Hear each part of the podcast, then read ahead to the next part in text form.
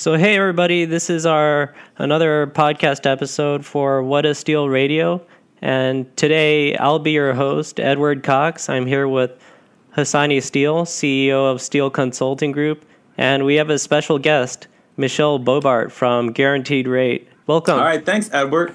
Yeah, so um, Michelle came into our team meeting. We have team meetings every Monday, and um, she came and gave a presentation to the team uh, last week, and uh, with a very special loan program that Guaranteed Rate and her um, team is offering. So, uh, you know, please meet Michelle. She's a preferred lender of ours. We've been working together for quite some time, and uh, we're glad to have you today, Michelle. Thanks for coming in.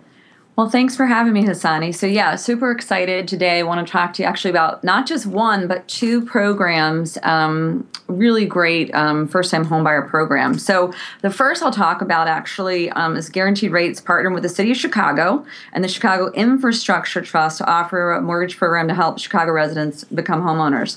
So, this program will actually allow Chicagoans to qualify for a home loan by lowering their down payment obstacles. The, um, the program actually offers up to a 7 7% of the final loan amount as a forgivable grant. The city of Chicago actually announced this program in January, and Guaranteed Rate was the first city approved um, lender and servicer to actually start offering the grants to residents. Um, so it's been going quite well. Um, and so it's it's actually a couple program highlights. It's open to anyone purchasing a home or condo in Chicago. Current owners can actually use it to refinance, purchase a move up home, or downsize. Um, all buyers must occupy the home as their primary residence, and the program participants must reside in the purchased property for at least five years before selling or refinancing. If the home's actually sold or refinanced before that time, they have to pay back a prorated amount of the grant. After five years, though, um, the grant is completely forgiven. And a couple other highlights. Um, unlike any of the other down payment assistance programs that the Chicago that Chicago's offered, um, this allows buyers to have an annualized income up to 133,000, regardless of their family size. Um, for conventional financing. So the borrower needs to contribute at least 1% of the home purchase or $1,000. So this is really exciting. Um, just really some just some added benefits to any prior um, programs the city's rolled out and also again enhanced down payment options so really just expanding out um, you know opportunities for for more uh, clients become homeowners all right, Michelle, thank you for your uh, explanation on the HBAP program. That is a Chicago grant program that uh, will um, issue a grant up to 7%. And then, and then it'll be prorated over five years. So if the purchaser um, you know, purchases a property and then they keep it for five years, then there's no payoff. Uh, but if they decide to sell prior to that, then it's prorated, um, you know, based off of four out of five years. So they'll owe a little bit left at the end, right?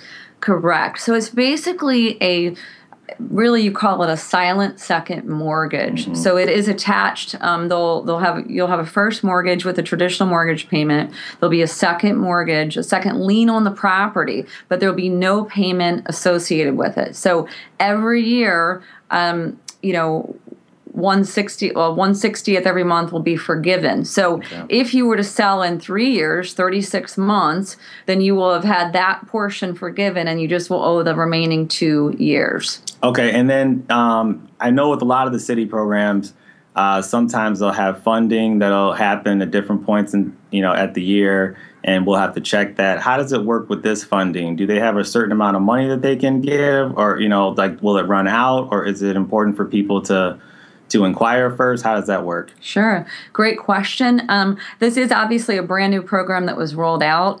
Um, this appears to be a more sustainable long term um, product. Um, the way okay. they've, they've again partnered with, with this um, this entity. So I do think that we'll see some sustainability. Um, but I would always just double check, mm-hmm. you know, mm-hmm. just to make sure, you know, when you're ready to go, if you're listening to this this um, podcast now and you know you're not going to do something for six months that you do a quick check-in and just just always triple check to confirm still available. Right right. So in the hbap program um, i just want to make sure that we're clear on this. Depending on what end loan product the customer uses that will determine whether or not they can have an existing home and ha- use this for a second home or if they have to sell their house first and then use this program correct Correct. So the, um, there's two options with the city program, the city grant program. Um, we would be able to use um, uh, conventional Freddie Mac and then also FHA.